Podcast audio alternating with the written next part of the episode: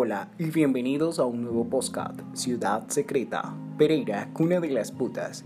No es que no supiera nada, pero recientemente solo quería encontrar en mi querendona trasnochadora y morena Pereira algo que contar. Un secreto o algo que me diese el interés por investigar. Sin embargo, ahora mi interés se basa en la restitución, la imagen de mi gran ciudad. Y es que la imagen de la ciudad, la mujer, a partir de incansables films y propuestas que solo reposan en producciones como Sin tetas no hay paraíso o la tan exponencial crónica de Salud Hernández Mora, periodista, columnista y escritora colombo-española, Viaje a la cuna de las prostitutas. Bueno, me pregunto por qué dichas afirmaciones y tabú respecto a la gran ciudad, una donde el arte, el turismo y el comercio crece. Y ni que hablar de nuestras mujeres, bellas y hermosas artesanas, y en su gran exponencial, madres cabezas de familia, sacan adelante a sus hijos sin ayuda de sus hombres. Bueno, sin Cerrarnos frente a este tabú, quiero decir, no solo nuestra gran ciudad y no solo las mujeres.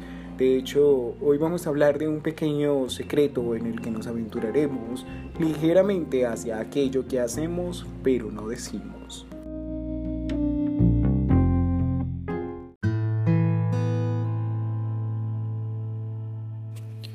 Hola y bienvenidos una vez más a nuestra ciudad secreta, donde cada noche nos aventuramos a conocer la gran ciudad que para muchos se convirtió en la ciudad de las putas. Sin embargo, para aquellas mujeres que de algún modo encontraron cómo solventar sus vidas, no de una forma fácil y tampoco como prostitutas, menos como remeras, mujeres que a diario vemos en las calles, pero no con minifalda, tampoco con vestidos extravagantes a esas mujeres a quienes por un momento me acerco y les pregunto sobre la razón por la que viven a diario dicha lucha.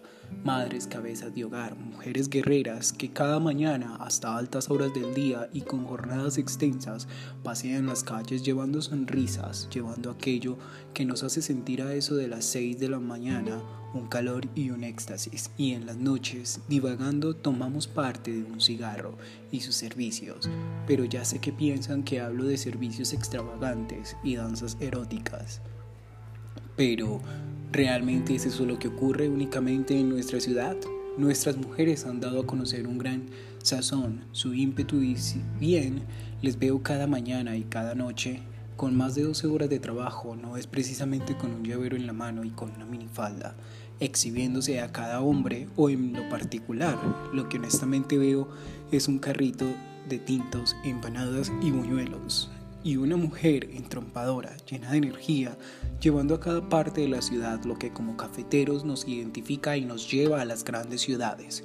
El café, un exquisito manjar de nuestra Colombia, de nuestra ciudad, el lugar donde abrazamos a nuestras madres por su lucha contra la impunidad, un lugar donde cada mujer llena de gran felicidad del hogar, sin tener por tabú aquellas mujeres que no solo de mí adoptaron una vida fácil, y es que ¿Quién se atreve a decir que ser prostituta es fácil? Tomar cada día más de 12 hombres y trabajar extensas horas de trabajo complaciendo viejos verdes y gente hipócrita. Si bien mi ciudad tiene a esas mujeres bellas y hermosas a quienes tildan de prostitutas, porque apenas si me entero de que mi madre, por ser perirana, ya la hace una prostituta. Quiero decir, con gran afán por aquellos que tildan a mi ciudad de una ciudad cuna de prostitutas que falta más ojos para entender por qué es la querendona trasnochadora y morena.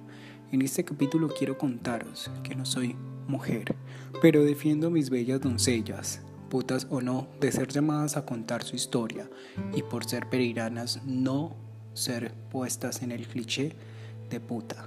Porque si bien cada trabajo es honorable y cada historia tiene su desenlace y no es que una ciudad, son ciudades. A esas mujeres que admiro no les llamo prostitutas, les llamo guerreras.